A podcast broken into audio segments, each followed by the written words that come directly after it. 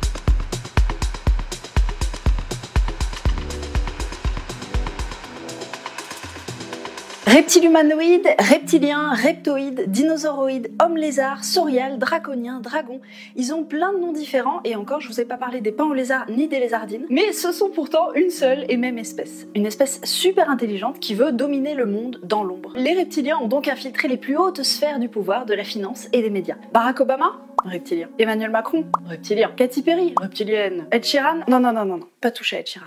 Quant à leur origine, il y a plusieurs versions, hein, comme toujours. Peut-être qu'il s'agirait d'hybrides entre des humains et des reptiles qui remontent aux civilisations mésopotamiennes plusieurs milliers d'années avant Jésus-Christ. Comme quoi la zoophilie, bah, ça date pas d'hier. Peut-être aussi que les hommes et les femmes lézards seraient des lointains descendants des dinosaures.